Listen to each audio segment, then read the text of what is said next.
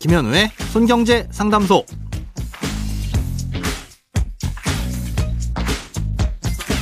새는 돈 맞고 숨은 돈 찾아드립니다. 손경제 상담소 김현우입니다. 저축, 보험, 대출, 연금, 투자까지 돈에 관련된 고민이라면 무엇이든 맡겨주세요. 오직 당신만을 위한 맞춤 상담 먼저 오늘 사연 만나봅니다.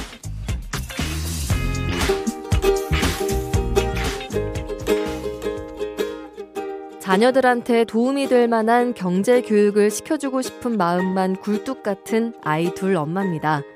사실 경제는 저도 잘 모르다 보니 어떤 것부터 가르쳐 줘야 하는지 자신이 없습니다. 주변에서는 자녀가 어릴 때부터 주식을 사주고 주식 투자를 같이 하면서 공부를 시켜주라는 말도 하시더라고요. 그런데 막상 어떤 주식을 사야 할지, 주식주 투자를 하면서 무슨 공부를 시켜야 할지 감이 잘 안 잡힙니다.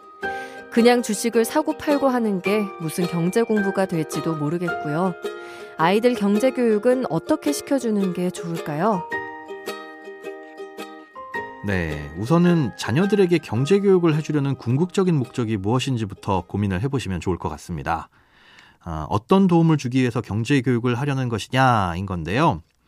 경제 교육을 해준다고 해서 월급을 더 많이 받게 해준다거나 뭐 가진 돈을 10배, 100배로 불려주진 못할 겁니다. 이런 게 교육을 통해서 가능한 거라면 이미 사교육 시장은 아마 경제 교육으로 포화 상태가 됐겠죠. 또 어떤 특정한 지식을 알려주는 건 시간이 지나면 잊어버릴 수도 있고요. 딱히 미리 알 필요도 없을 수도 있습니다.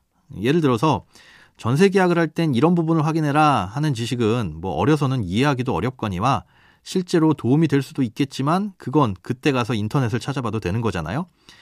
사연 주신 것처럼 그냥 주식을 사고 팔고 하는 방법 역시 별 도움이 안 될 수도 있습니다.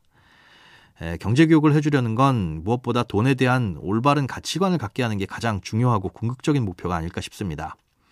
쉽게 말해서 돈 많이 준다고 하면 교도소에 다녀올래? 라는 질문에 네! 라고 답하는 일은 생기지 않게 하자는 거죠. 그러려면 돈을 어떻게 벌고 어떻게 쓰는 것이 가치 있는 일인지도 알려줘야 될 거고요. 또 세상을 살아가면서 돈이 많고 적은 것도 중요하지만 많을 때와 적을 때 어떤 마음가짐으로 어떻게 행동해야 하는지가 더 중요하다는 것도 알려줘야 될 겁니다. 이래저래 가르쳐 줄 것이 참 많겠죠. 또 한 번 가르쳐 주고 끝날 내용들도 아니고요. 이런 것들은 그간 살아오시면서 느끼고 배우셨던 걸 실생활에서 꾸준히 알려주셔야 될 겁니다. 자, 그리고 또 중요한 게 돈을 통제하는 습관과 능력을 길러주는 겁니다. 많은 사람들이 돈을 벌면서 어려워하는 부분이 소비 통제입니다. 뭘 어디에 쓰는지 모르게 월급이 다 사라져 버린다는 건데요. 아, 이건 어렸을 때부터 주 단위 또는 월 단위로 용돈을 주면서 정해진 용돈 내에서 소비하는 습관을 길러주시면 도움이 됩니다. 아, 이때 용돈은 학용품이나 교통비처럼 꼭 필요한 돈 말고 뭐 군것질이나 놀이를 즐기는 데 쓰는 돈인데요. 중요한 건 용돈으로 뭘 하든 나쁜 일만 아니라면 통제하거나 간섭하지 않는 겁니다. 열심히 용돈을 모으더니 별 쓸모없어 보이는 장난감을 사들고 오더라도 혼내거나 핀잔을 주진 마시라는 겁니다. 이 용돈을 모으는 과정에서 절제의 어려움, 또 모으고 나서 뿌듯함, 또 원하는 장난감을 산 후에 성취감, 뭐 이런 것도 중요하고요. 만약 사고 나니 별로였다면 허투루 써서 후회스러운 감정을 느껴보는 것 자체도 의미 있는 겁니다. 우리 어른들도 뭔가 충동적으로 사서 나중에 후회하고 나면 다신 안 그러려고 좀 노력하잖아요. 그런 감정은 직접 경험해 보는 게 가장 확실합니다.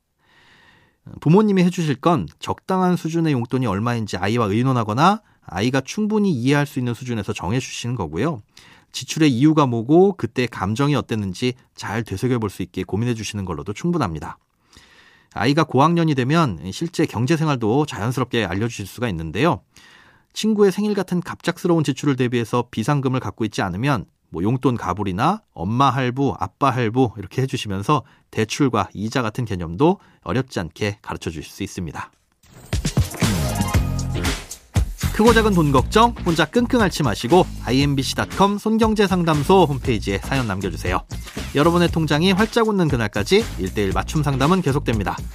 돈 모으는 습관 손경제 상담소 내일도 새는 돈 맞고 숨은 돈 찾아드릴게요.